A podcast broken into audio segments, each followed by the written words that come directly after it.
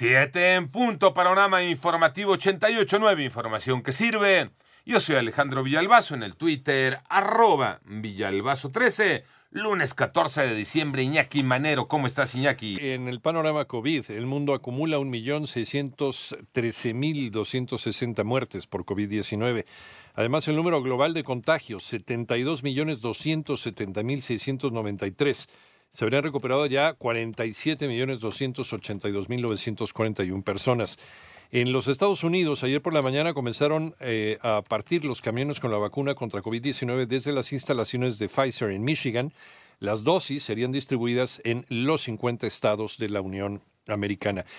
Estas son las cifras de la pandemia en México. Moni Barrera. La Secretaría de Salud informó que ya son 1.250.044 casos confirmados de COVID-19 en el país y 113.953 defunciones, pero entre más tarde se busque ayuda, más crece el riesgo de fallecer. En la semana 50, el promedio de aquellas personas que fallecieron fue de 5.1 días. De los que no fallecieron, aquí están combinados aquellos que se ingresaron como ambulatorios y que pues se hospitalizaron y el promedio fue de 3.1 días, o sea que dos días de diferencia en el promedio. Así lo dijo López Ridaura, director general del Centro Nacional de Programas Preventivos y Control de Enfermedades de la Secretaría de Salud. En 889 Noticias, Mónica Barrera.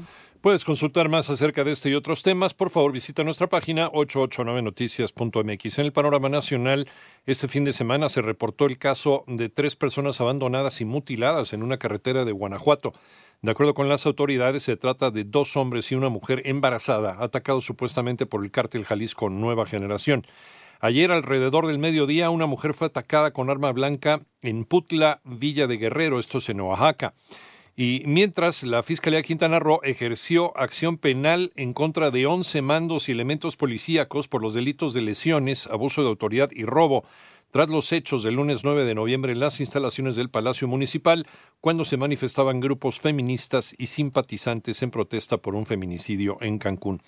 Y la Comisión Nacional del Sistema de Ahorro para el Retiro informa que en 2021 las comisiones que cobrarán las AFORES a los trabajadores por administrar sus recursos serán de punto 807%, cantidad que representa una disminución de 11.5 puntos base respecto al punto 92% que cobraron este año.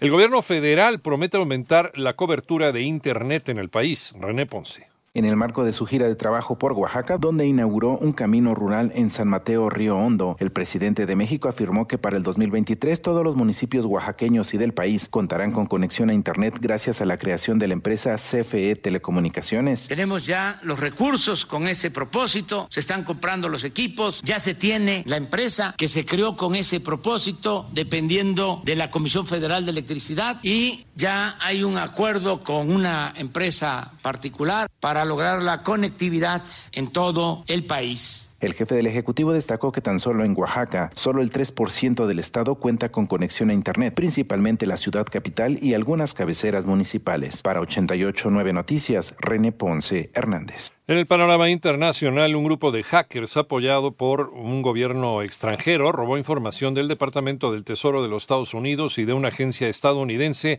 responsable de tomar decisiones sobre Internet y telecomunicaciones. Esto reveló la agencia Reuters.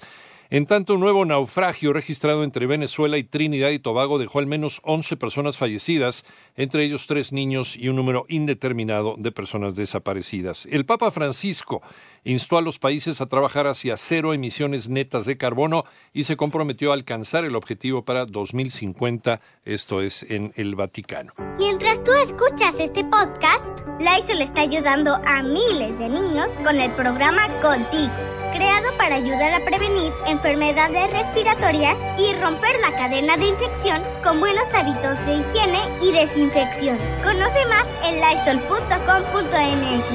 Cuida el agua.